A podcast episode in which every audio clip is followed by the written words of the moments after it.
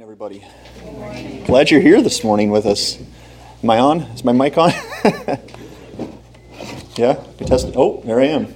Good morning. Now that we're official, glad you're here at Wyoming Valley Church. If you're a regular, thank you for coming. If you're a mem- if you're a uh, visitor, I couldn't think of the word. Thank you for coming as well. We welcome you. Everyone is welcome here at Wyoming Valley Church. I just want to mention once again that next week we will have the chili cook-off following the sermon following the message. So please plan to stay for that, and please plan to lose, because I should tell that to myself. Anyways, if you have your Bibles, join us in Ephesians chapter 4 this morning. We've been going through this series in the book of Ephesians. And it's been really good for my soul. I hope it has for yours. We're exactly halfway through Ephesians. So we're going to start chapter 4, look at the last three chapters. Does anyone remember the title, the theme of our Ephesians studies? Anyone want to say that out loud? Are you confident, Amy? You said that like a person who wasn't confident. Lifestyles of the rich and godly is the theme through the book study of Ephesians. We're going to look at chapter 4, verses 1 to 6 this morning, and we're going to call the title of the lesson today, Walking Worthy of Our Calling. And we're sort of going to springboard on what Pastor Mel taught us last week from Ephesians 3, verses 14 to 21. Did you ever have to prove your interest or care for someone or something? Did you ever have to prove your interest or your care for someone or something? I don't know if you were like this growing up, but with Christmas presents, uh, my, myself, my brother, my sister, every year would sort of be, at this time of the year, be begging our parents to get us certain things for Christmas. Things that we really wanted, things we couldn't live without. There were certain toys we just had to have, or we weren't going to make it. So we'd be begging our parents around October, probably every day until Christmas, saying, Please, this is what we want. Please get this for us Sometimes our parents would get us exactly what we wanted. And just like every kid, you sort of lose interest in that thing after, you know, a couple days, two, three, four days, a couple weeks maybe at most. Well, my mom was a, a chronic, I guess the opposite of hoarder, whatever that is. She loved throwing stuff away. So my mom would see sort of a toy that she got us for Christmas kind of neglected eh, for weeks. And she'd say to me, I'm going to throw this toy away. And I'd be like, No, mom, you can't. I love this toy. I asked for this for Christmas. I love this toy. She's like, Well, Todd, I haven't seen you play with this toy for a long time. And I'm like, Yeah, yeah, I love it. I do. I love it. And then it's like start playing with it right in front of her to prove to her, I'm like, Oh, look how fun it is. I love this. And she'd be like, Okay, I'll, I'll keep it for a little while longer. But if you don't play with it, I'm going to throw it away. So I had to sort of prove to my mom, I love this toy. Don't throw it away. I wasn't really that interested in the toy. I just, I don't know. I guess I was sentimental. But I didn't want her throwing my toys away. And so I had to prove to her that I really loved that toy, at least for the day. I also have done this in the course of my life. I don't know if you're like this. I'm not really a, a, hoarder or a sentimental person, but there's one thing I kind of find myself hanging on to pairs of jeans. I don't know why. I have probably 10 pairs of jeans. I probably wear two. Um, I don't know if you're like this, and Janine from time to time will be working her way, her way through the closet and trying to save space, and she'll come to me and go, You have a lot of pairs of jeans can we throw some of these away? And I'm like, yeah, yeah, we could probably throw a few of them away. So she's going through them all. She goes, what about this pair? And I'm like, oh, you can't throw that pair away. No, no, no, that's the pair I mow the lawn in. That's crucial. Got to have that pair, right? I'm not just going to wear my good jeans doing that. She's like, okay, well, what about this pair? I'm like, oh, no, that's my comfy pair. She's like, it's full of holes. I'm like, yeah, I know. I wear that when I want to be comfy. She goes, I've never seen you wear it. I'm like, well, I don't have the opportunity. But one of these days, I'm going to wear those jeans. And then she's like, well, what about this, this pair? It's acid wash. And I'm like, no, those are my 80s jeans. what about 80s night? I got to have those for my 80s night. And so I'm trying to prove to my wife that I need all 10 pairs of jeans, even though she knows eight of them at least I've never worn in the last four or five years. But are you like that with things? There's another, another example I'll give you. Um, when I was engaged to Janine, I have permission to share this story, by the way. When I was engaged to Janine, um, something odd happened around the three or four month mark that we were engaged, it was around Christmas time, and someone in our church had like a litter of kittens, and they were looking to give the kittens away, just give them away to whoever wanted one. Well, Janine sort of volunteered to take a kitten, but her family already had a cat, so she came up with this plan that I should take the cat. For the six months we were still waiting to be married and sort of take care of the cat, and then by the time we were married, she'd come in and we'd have a cat. And I was like, oh, a cat, huh? Now, I had had two cats in my previous part of my life, but it was never a cat. I never asked for a cat. One year I asked for a laptop. I got a cat. The cat had some issue and died, and I was dating a girl at the time. She thought I was broken up about that because you must be. She replaced the cat. So I had a couple cats in my background. I think Janine knew that and thought this guy must be a cat guy. So she said, Yes, we'll take the cat. And what she meant by will is, He'll take the cat. And then she came to me and sort of said, You know how you're going to vow your love to me and you know how we're going to be married for the rest of time? Yeah, you're going to watch our cat for six months until we're married. And so I had to sort of prove myself, even before marriage, that I love Janine. And I let her name the cat Duke because she's a Duke fan. I'm not a Duke fan, even. I'm a Michigan fan. We should have called it like Wolverine or Loser or Overrated or something like that. That would have made sense for Michigan. Anyways, did you ever have to prove your interest or care for something? I don't mean to lighten the mood because what we're going to look at today is along that same tone, but much, much more serious. Let's find ourselves in Ephesians 4, verses 1 to 6. I want you to listen to the Word of God. This is what Paul says. He says, I, therefore, a prisoner for the Lord, urge you to walk in a manner worthy of the calling to which you have been called, with all humility and gentleness, with patience, bearing with one another in love, eager to maintain the unity of the Spirit and the bond of peace. There is one body and one Spirit just as you were called to the one hope that belongs to your call one Lord, one faith, one baptism, one God and Father of all, who is over all and through all and in all. Amen. Let's pray one more time before we enter to the teaching of the word. Father, we just ask for your help today. We need your help to understand this. We need your help to appreciate this. Father, help me and help the souls here to open our eyes and our hearts to the truth today. We ask for your Spirit's help and we give all glory to you. It's in Jesus' name we pray. Amen.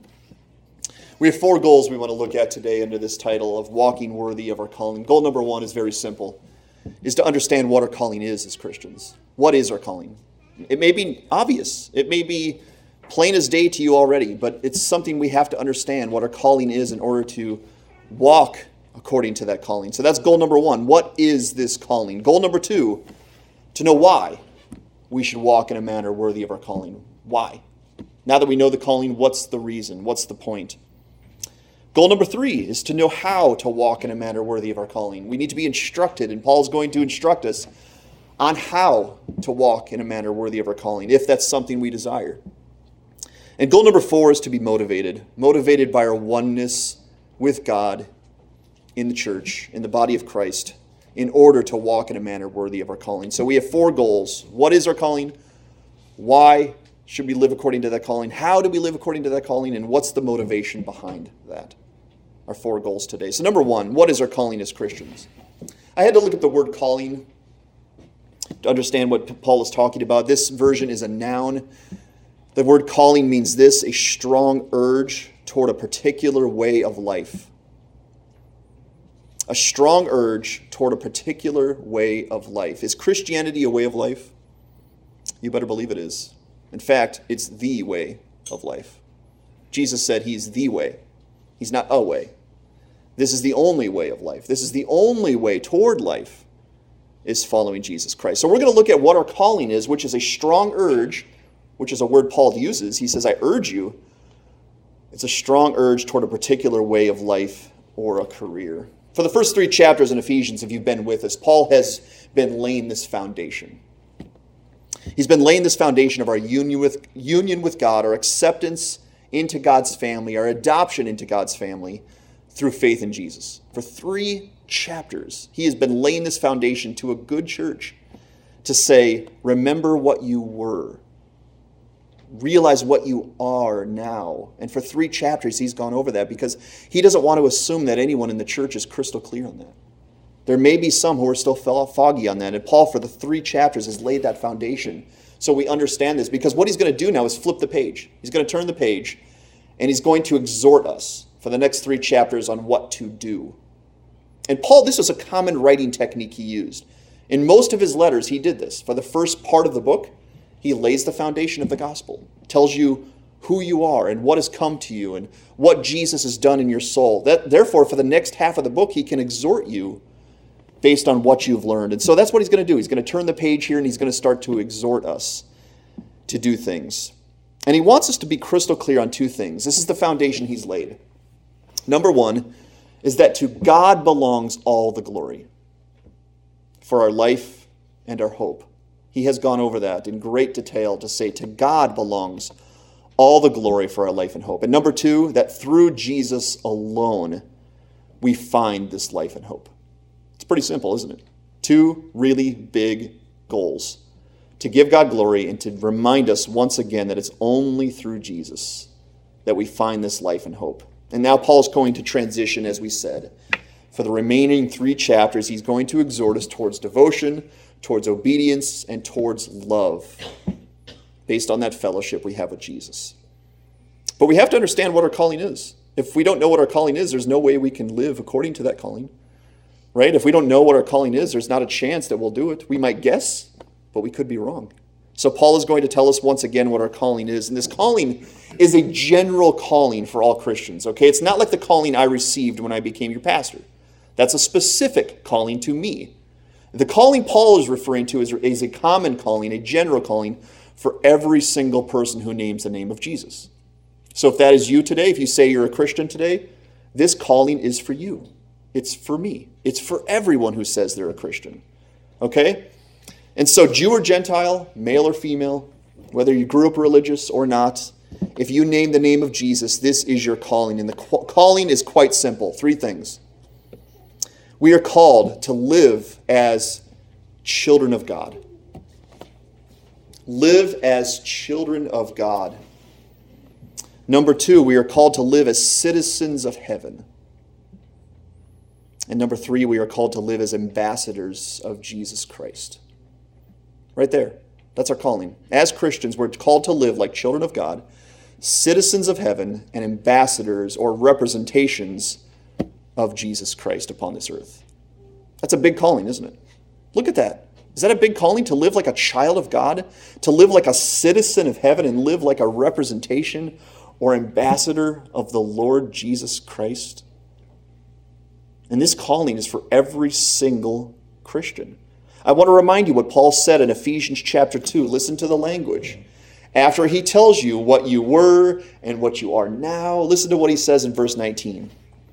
So then you are no longer strangers and aliens, but you are fellow citizens and, excuse me, citizens with the saints and members of the household of God, built on the foundation of the apostles and prophets, Christ Jesus himself being the cornerstone, in whom the whole structure, being joined together, grows into a holy temple in the Lord.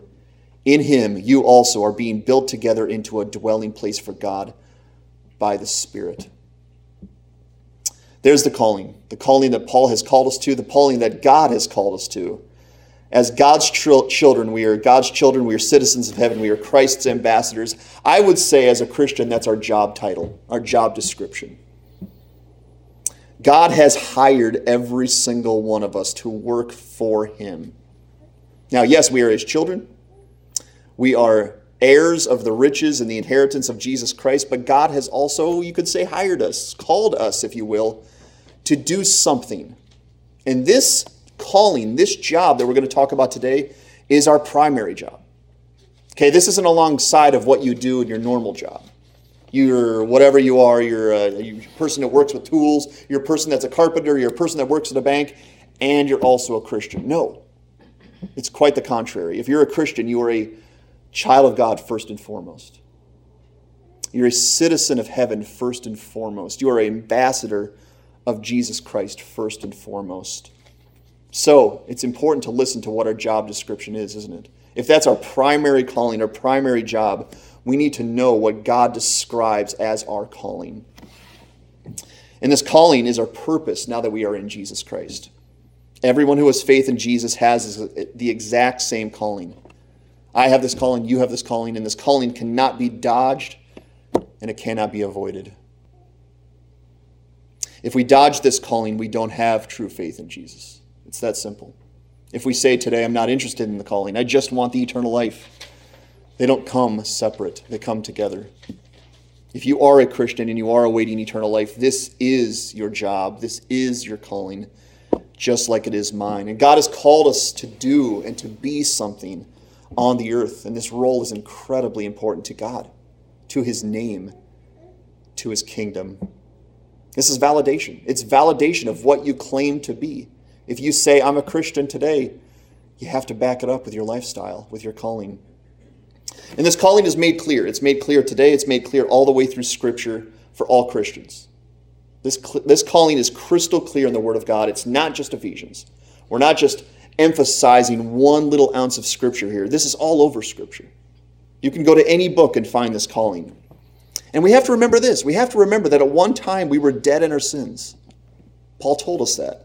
One time we were following the devil. We were separated from Christ. We were far off from God and awaiting God's wrath for our sinfulness at one time. And now look at our calling children of God, citizens of heaven, and ambassadors of Jesus Christ. Do you see what happened there? We went from the worst case scenario to the best case scenario. And Paul is going to remind us of that today so we can be motivated by the fact to live out our calling.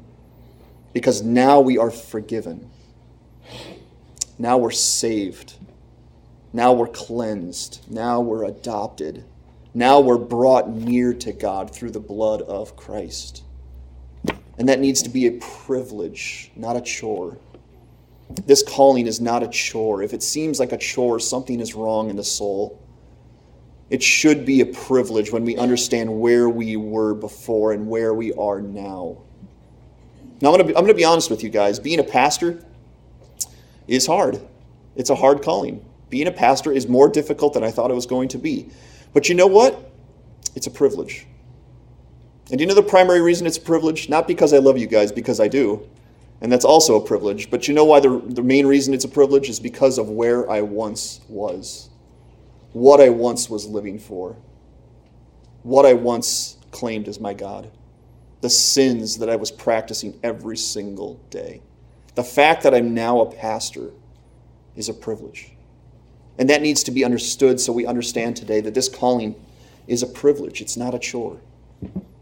For you to be a child of God, for you to be an ambassador of Jesus Christ, for you to say, I'm a citizen of heaven, should overwhelm you based on what you once were. And if it doesn't feel like a privilege, if it feels like a chore, something's wrong. Something's off in the soul. Something's off in our perspective, and that needs to be changed. We need to see that today, and hopefully we can, that this calling is a privilege because we don't deserve this calling. Do you know what we deserve? Eternal punishment for our sins. Myself included. Every one of us deserves that from our God. But what did we get instead? We get to be his children. We get to be citizens of heaven. That's amazing. I'm not even sure I know how amazing that really is. But I can say confidently, and so can you if you're in Christ, you're a citizen of heaven. You don't belong to this earth. Isn't that a good thing? This earth is getting bad. But we're citizens of heaven, and we get to serve our Lord. I get to be a representation of Jesus Christ to this world. Doesn't this world desperately need to see who God is? Don't they desperately need to understand the love and the hope found in God? I get to represent that. And so do you. That's your calling. To represent to this world what it means to be a child of God and a citizen of heaven and an ambassador of Jesus Christ. Is serving God a chore to you today? Is serving Jesus a chore? Does it feel like that sometimes? We need to remember this. We need to remember that the one we're serving is the one who died to free us from sin and hell. That has to be stated a lot because that's the motivation. That's the primary motivation for who we serve. The one who died to separate us from hell and sin. We went from high treason to the King of Kings to a child and an ambassador of that King. Do you understand the calling today? Do you understand that that is what Paul is calling us to? God is calling us to. You are called to represent God's name, and there's no greater purpose in the history of time than that God's name. So that's our calling. That's our goal. That's our job title as Christians. Number two is why should we walk in a manner worthy of our calling? Why should I?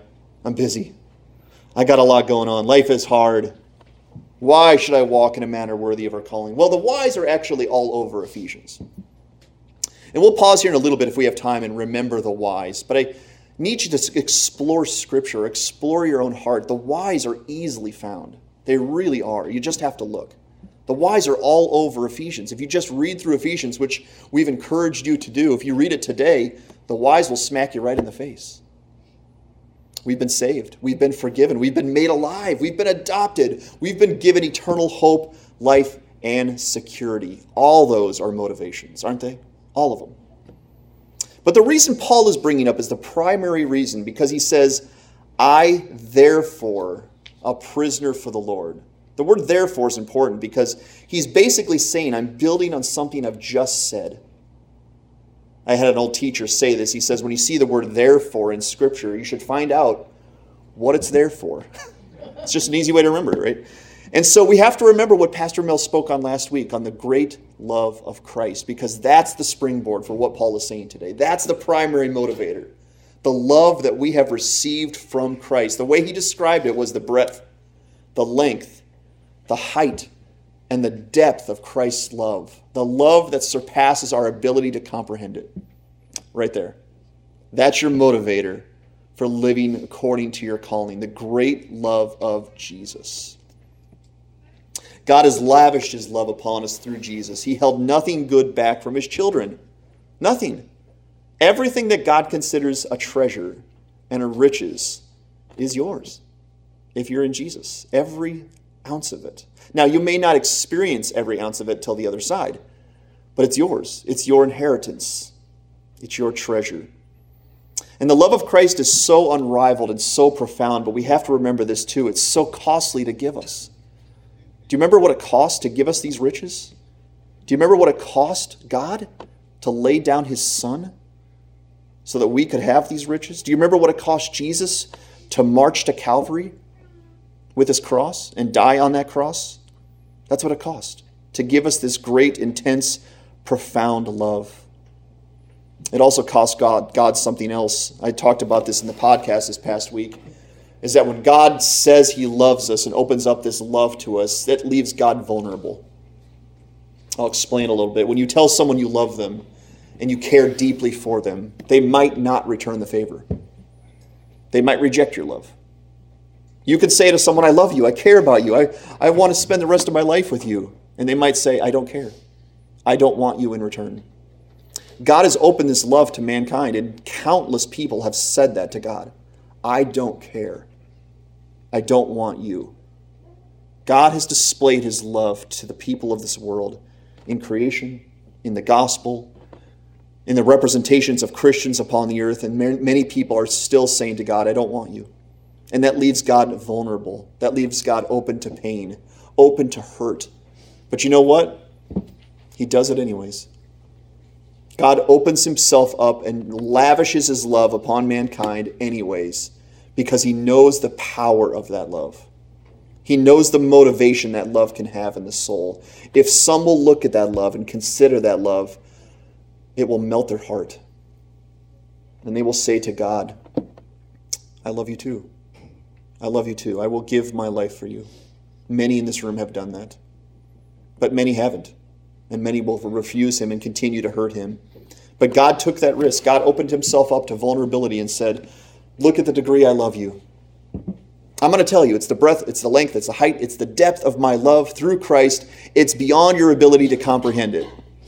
Because he knows some of us will be touched by that. Some of us will be spurred on by that love to lay our lives down for Jesus Christ. And if we are able to know that, ex- that love by experience, we know this motivation is true and pure. It is. That's what I'm motivated by every single day, that it's hard, and it is hard in the Christian life. It is. That it's full of thorns, it's full of risk, it's full of people hating and hurting you. But I'm motivated by the love of Christ. I've always been motivated by the love of Christ. And Paul is not asking for anything unreasonable. He's simply asking that we walk in a manner worthy of what Christ has done for us. Can we accept that as fair? I'm asking you to walk in a manner worthy of only what Christ has done for you and nothing beyond. Whatever he gave to you, live worthy according to that. Is that fair? That's the definition of fair. That's exactly what fair means. He's basically saying our calling matches the love we have received. Now, what is that love? It's incredibly deep love, incredibly profound love. I'll ask you a couple questions, okay? What's proper to give someone when they give you a big present? Thank you? Can we at least say thank you to someone who has given us a big present? People have done that for our family. I think what's proper is to say thank you. Thank you for this big present. That seems proper, at least. What about if someone risks their life to save you? I don't know if that's ever happened to you, but it's possible. What would be proper then? Lifelong friendship? Loyalty? Kindness for the rest of your life to someone who risks their life to save you? Well, what about when someone dies on a cross? What about when someone absorbs the hell that was meant for you? What's proper then? Paul's going to say the only thing that can come close to matching that love is your entire life. Every ounce of you. Because it's your calling, because it's fair, because it's proper. For someone who absorbed your hell, who died on the cross, who shed his blood, the only thing that's fair, the only thing that's proper is our entire lives. And that's our calling. And that's a high bar. That is a high bar, but you need to understand what the calling is and you need to understand what the motivation is. It's the love of Jesus.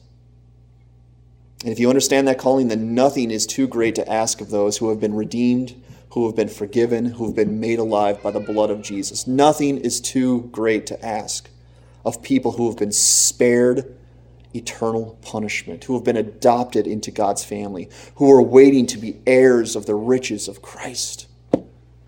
Can you ask anything too great? Nothing. Nothing is too great to ask of those people.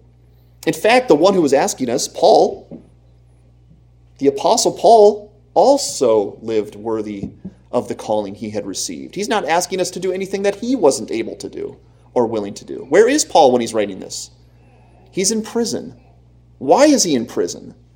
Because he spoke about the gospel to every creature he could find and it put Paul in a lot of hot water with a lot of people. And he's in prison saying to the Ephesians, Walk in a manner worthy of your calling. And I bet that made a mark to go, oh, Paul's definitely doing it. We know where Paul is. Paul was one of those guys, right? You just look at Paul and go, wow. He says in verse 1 here, I'm a prisoner for the Lord. And I don't think Paul is boasting. I think he's trying to inspire the Ephesians to remember to the lengths and the depths he went to in order to live out his calling. To say, listen, where am I? What, what am I doing this very hour? Where am I writing this letter from? I want it to inspire you, Ephesians, to live out your calling as well, to go to every limit possible to live out that calling. Now, I know this is a high bar. This is a lot easier to say than do, even as a pastor. I could say this today, we can all agree with it, we can all walk out those doors, and none of us will do it because it's difficult and it's costly this calling has to be set before you, and the motivation has to be very near to you every day in order for you to live out this calling. But Paul is only asking us to do what is fair, what is right, and what is proper in regard to the love we have received. To do what Paul has already committed himself to doing, because this, this, this equation right here, huge love should equal radical devotion. Would you agree with that? If we've received huge love, and we have, the love cannot be calculated. I cannot sit down and figure out to what lengths and what heights and what depths this love reaches. But I know it's massive. I know it's huge. And huge love should equate for every single one of us radical devotion. And I want you to look at your life today. What level of devotion does Jesus have from you?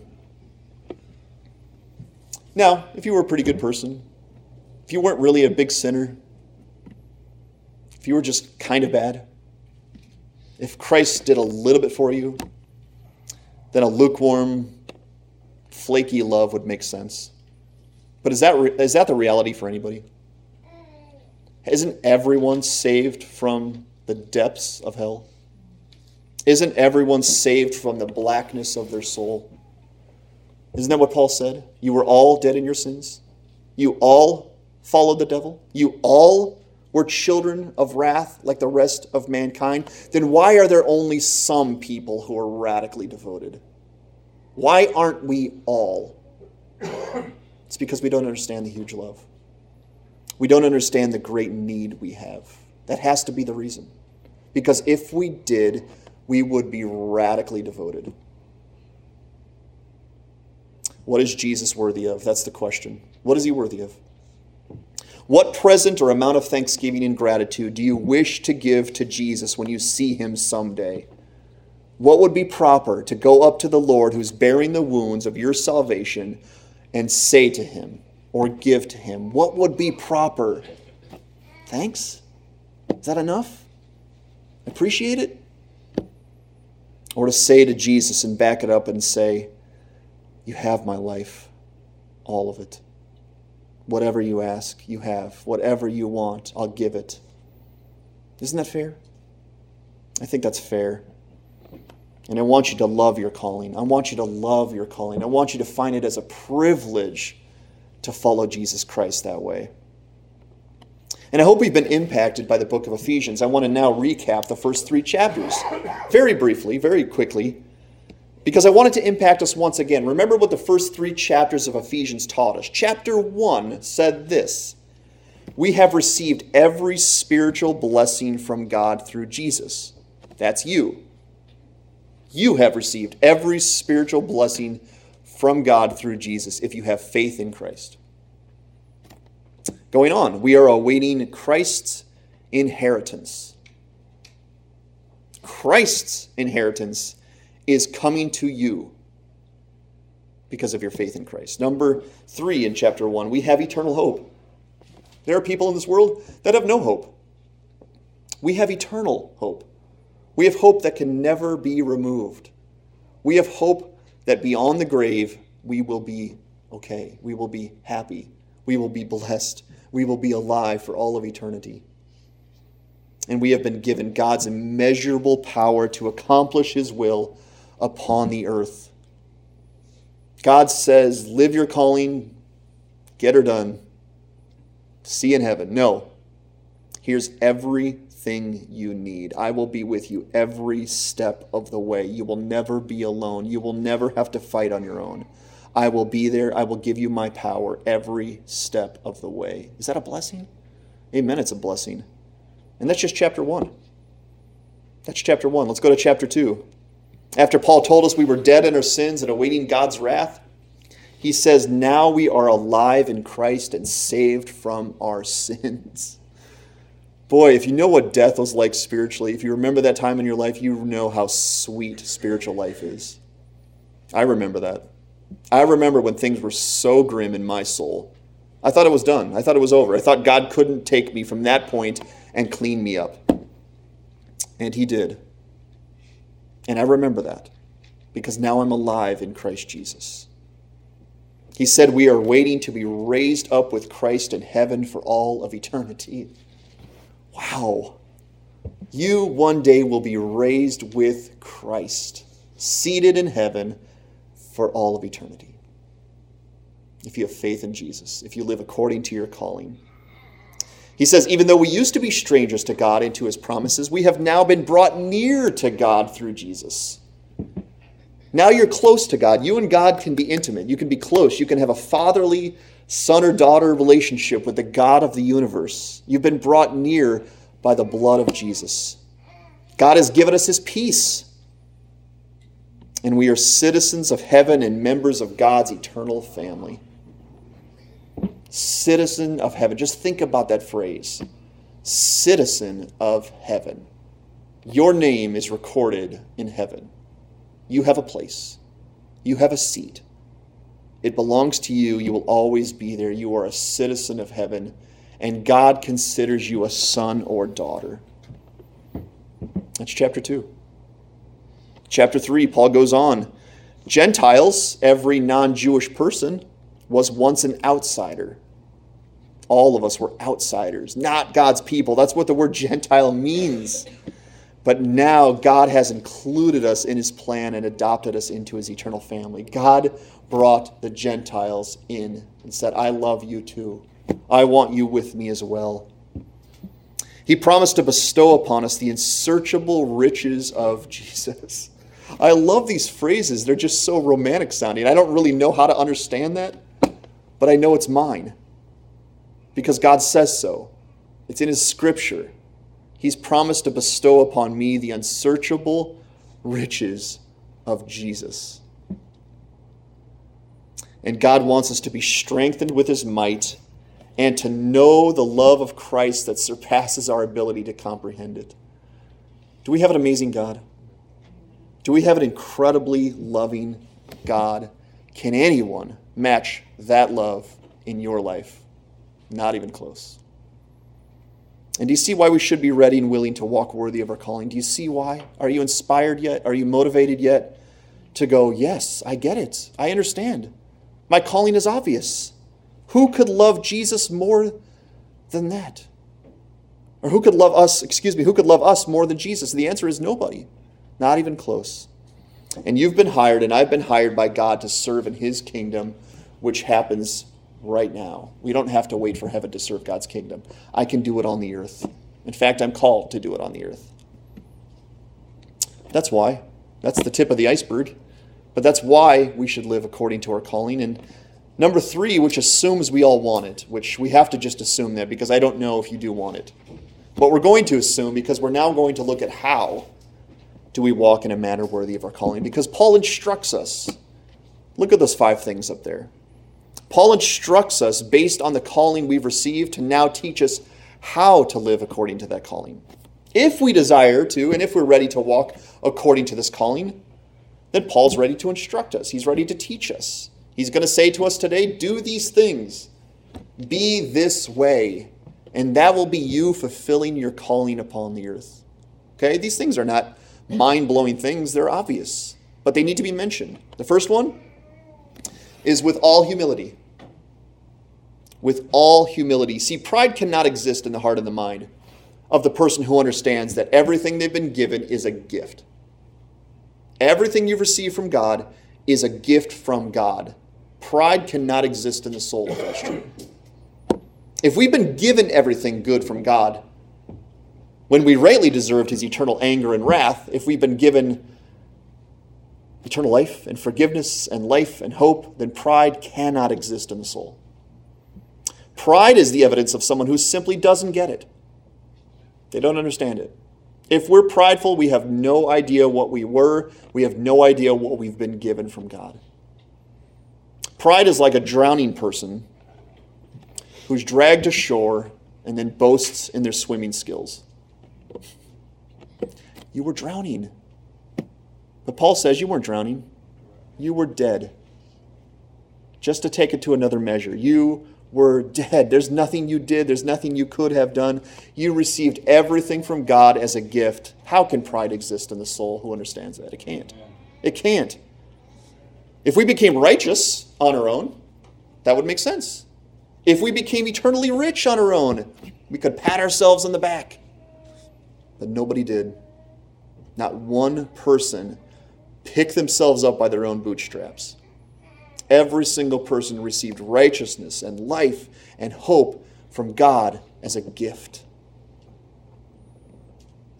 If we were eternally doomed and God simply spared our lives by his mercy and kindness, and gave us all of his love and riches, then pride makes no sense at all.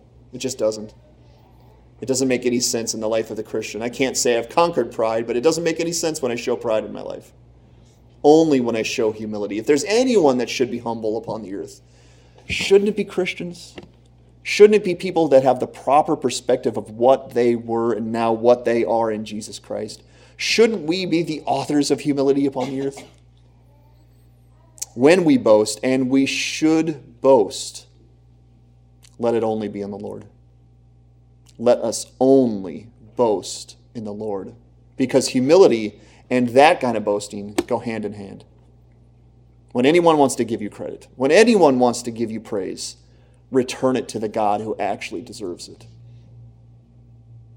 Are you humble in your speech? Are you humble in your service? Is there anything that's too low for you? That's too low for me. I can't do that. I can't serve in that way. It's too low. That's pride. Jesus made himself nothing. He took on the form of a servant. That's what Philippians says.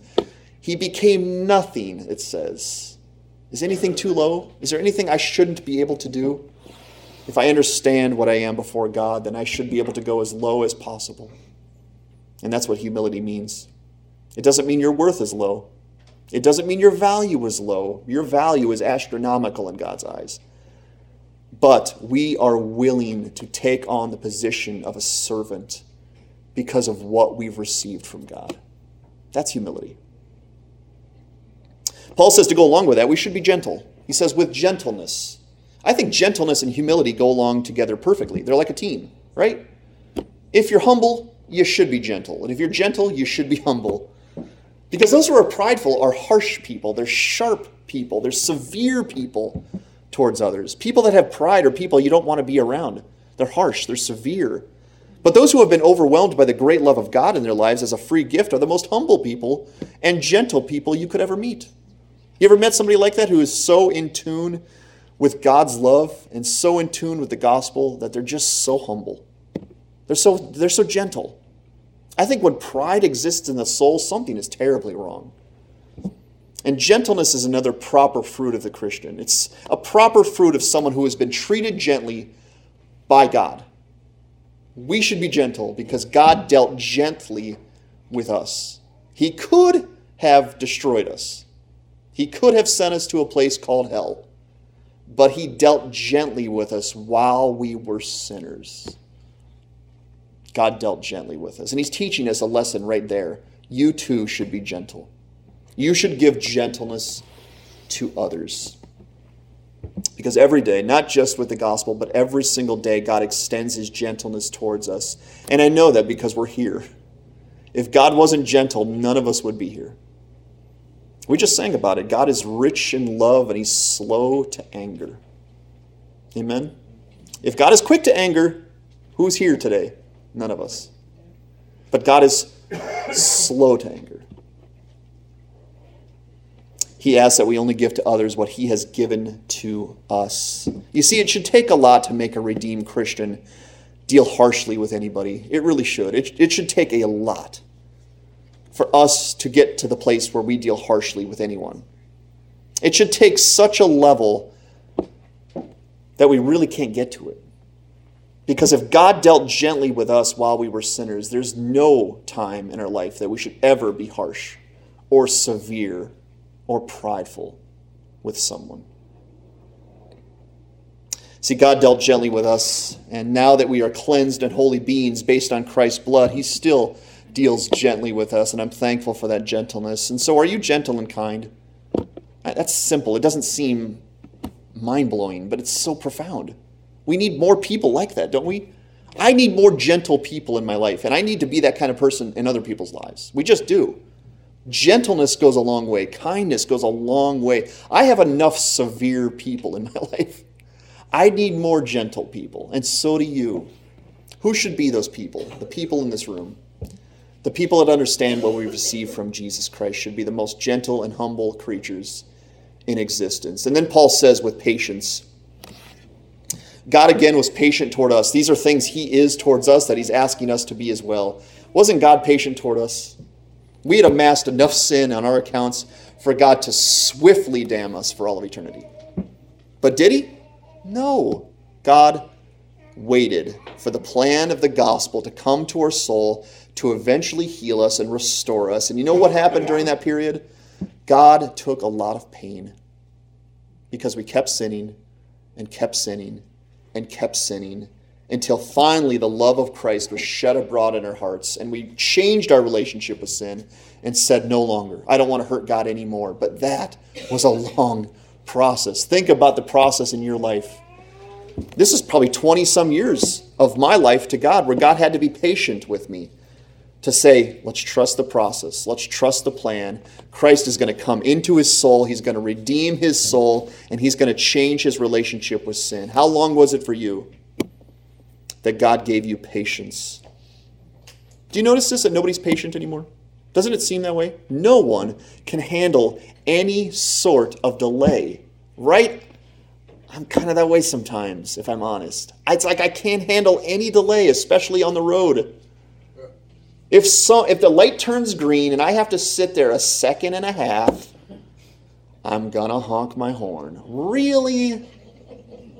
With all the with all the time savers we have, we should have so much time left at the end of the day, yet we're, we still can't handle a second and a half delay because we're not patient. We all have road rage right next to us. We all need to work on patience, don't we? All of us. This world needs patient people. And we get patience by looking at the one who was patient toward us. That's how we get it. If you think life is frustrating, if you think driving on the road is ridiculous and frustrating, remember the patience that God showed you. That will help. Maybe not honk the horn, maybe go, oh, it's okay, take your time. Get off your phone, then you can drive. Because God dealt with us so patiently. And patience proves that we have a relationship with God because we've learned God's divine patience toward our soul, that God is slow to anger. He's abounding in steadfast love. Those are the, some of the greatest traits about our God. Slow to anger, abounding in steadfast love. If we're not patient and we're easily annoyed and frustrated, and we have a short fuse, who are we learning that from? It's not God. God is not that way. If we are quick tempered, if we are easily frustrated, who are we learning that from? It might mean we're not near God enough because God is not that way. Are you patient? The next thing he says is bearing with one, or, one another in love. God can ask us to love one another because he first loved us when we were unlovely creatures. You see, love has always been the plan of God from the beginning of time to the end of time, and there is no end. So, love will always be God's plan. It's kind of the direction of the household. If you're a child of God, Loving one another is the direction that your Father has put the household in. In fact, if we don't buy into loving one another, we have no proof that we are in Christ. We have zero proof. Remember 1 John? How many times he talked about love? Over and over and over. This is your validation. This is your validation. Love one another. That's how you know you actually are in Jesus. And yes, love is costly. There's no way to get around it. Listen to how Paul phrases it bearing with one another in love. He doesn't just say love one another. Bearing with one another in love. It means it's hard. It means it's costly. It means it's going to take work and going to take sacrifice to love people who aren't always lovable. Doesn't that take work? Doesn't that take patience? Doesn't it take sacrifice? But when we look to Jesus and we see God's love toward us in the exact same fashion, then we remember why we should love one another. No matter where you go in Scripture, find a page, find a chapter, love will be shouting at you. Love. Love. Love one another. If you want to not waste your life and live a life that is pleasing to your Lord, it starts and it ends with faithful, sacrificial love. We cannot emphasize love enough. Are you striving to love your church? Are you striving to love Wyoming Valley Church? How can we dodge that and say to God on the other side, Thank you for your love? How can we?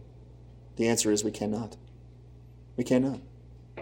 We must love one another if we have been so greatly loved. The last thing he says is eager to maintain the unity of the Spirit and the bond of peace. Paul's going to take it one step further than love, even. Not only should we bear with one another in love, but we must strive for unity.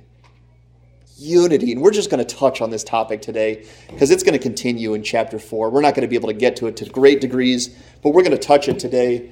Strive for unity for the sake of all of us living according to our calling. Because of this. We can't live according to our calling alone. Do you know that? I can't do it alone, and neither can you. We have to have each other. If you want to live according to your calling, and I hope by listening to this today you say, Yes, I'm in, you have to have one another. I need you, and you need me. We're called to do this thing in community. That's how God designed it. We need to strive for unity and oneness in the church because it's evidence that we understand that the church is our eternal family. and that this church has been given to us to accomplish God's will. I want to accomplish God's will, but I can't do it alone. I can't do it without my church, and neither can you. There's no such thing as a Lone Ranger Christian. There's no Rambos out there, okay? There's no Jason Bournes winning the world by themselves. No. There's only family members and teammates. None of us are living on a Christian island. We all need community. We all need one another. This is why gathering together is so crucial. I can't do it without you. I've tried. I tried to be the Lone Ranger Christian. I'm not good at it. That's on purpose. Have you committed your life to helping God's people live out their calling and vice versa? Because we need one another. In order to be humble, gentle, patient, and bear with one another in love, I need you people. I need you to remind me of these things. I need to remind you of these things every day, every week. Very quickly, almost too quickly, we have to touch on this last one, the last motivation Paul gives us that we will look at again next week because this is going to be continued. This is one thought that we're breaking up today, but he says, number four, to be motivated by our oneness to God in the body of Christ. See, Paul already motivated us by the profound love of Christ. Now he wants to motivate us by the fact that we are one in Christ. And I want you to listen to verses 4 to 6 together. listen to how many times the word one comes up. Okay, listen. He says in verse 4 there is one body and one spirit, just as you were called to one hope that belongs to your call, one Lord, one faith, one baptism, one God and Father of all, who is over all and through all and in all. Seven times he mentions the word one so that sticks in our mind to go, oh, we're one. We're one. We're not little separate entities, we're one entity. Paul wants us to know that we are in the exact same family, with the exact same life, with the exact same foundation, with the exact same Lord through the exact same means, with the exact same calling, from the exact same God who has the exact same mission for every single one of us. You see, our union together is eternal. Whether we want it or not, I'm one with you and you're one with me. We're one together. We have so much in common we have more in common than my twins have in common. I'll say it that way. And my twins have a lot in common. They share a bed. We tried to separate them, they want to be together. My twins have a lot in common, as you might expect. There's a lot in common between Titus and Levi. Based on what I've learned from Ephesians, I have more in common with you and you with me than my twins do in the flesh. Look at that.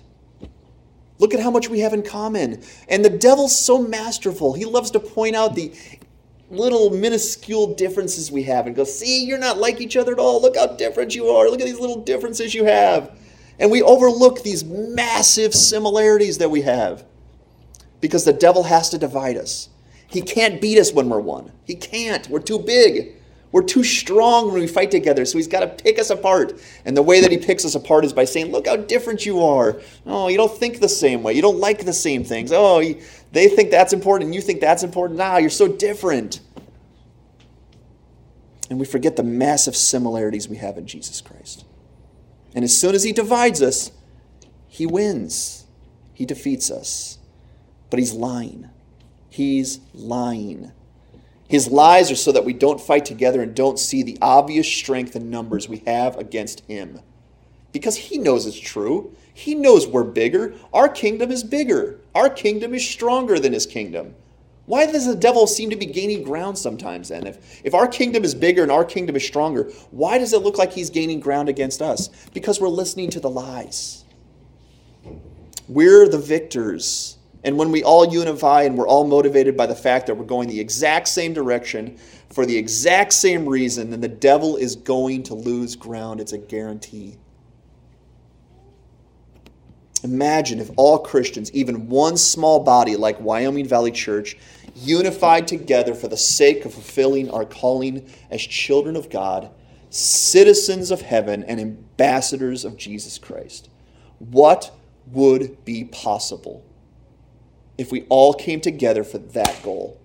What would be possible? Sky's the limit. If we imagined this, that we were capable of looking past our least, less insignificant differences for the sake of our massive similarities, we could make some real advancements against the devil's kingdom. And it would drive the devil insane if we did that. It would drive him nuts. If we actually unified and came together and put away the lies and said, We're one, we're going to fight together, we're going to help each other, he would lose ground right away. We have to be unified, though, in order for that to happen. And I want to say this today. Come on, Wyoming Valley Church.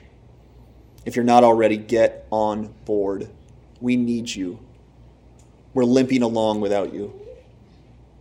We need every single one of us to come together in order to fulfill every one of our callings, which are the same calling. You can hold me to it, and I can hold you to it, and I need you to hold me to it. I have four applications, but I'm going to combine them down into one because of time, and it's very simple. Are you living according to the calling you've received in Jesus Christ? I don't ask if you come to church on occasion or read your Bible on occasion. I don't ask if you have a Jesus fish on your car or a cross around your neck. I don't ask if you can pass a test on some doctrine. Are you living according to the calling you have received from your Lord Jesus? That's the only question. If not, why? Why? what else would Christ have to do for you in order, in order for you to say yes to Him finally and say, You got my life, Jesus? I don't seem significant to you, but I will lay down my life for you if that's what you want. And He does want it.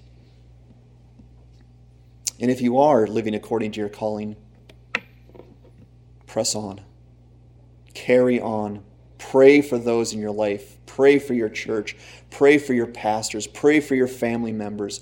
Pray that more of us get on board so that we can see our huge similarities. We can come together as one and we can all live out our calling because of this fact and this fact alone. Jesus is worthy. That's it. That's all I got for you today. Jesus is worthy. I hope you'll pray with me right now. Let's pray and ask God for help. God and Father, I thank you for everyone here. I thank you for what you've taught us today. I thank you for the calling we have received, which is a privilege. I hope we can see that today. Father, Paul said in chapter 3 that he bows his knees before the Father and he pleads with you to open the eyes of the Ephesians to see the love of Jesus greater. Father, I ask that for Wyoming Valley Church. Open our eyes to see the love of Jesus greater. Because when we do, we will buy into our calling. We will unify together. We will live like children of God, citizens of heaven, and ambassadors of Jesus Christ. This world needs it, and you are worthy of it. I thank you for the opportunity to teach this today. I pray that we would all walk away from here more inspired, more motivated, more instructed about how to live out our calling. And we give you all glory and praise for it. It's in Jesus' name we pray. Amen.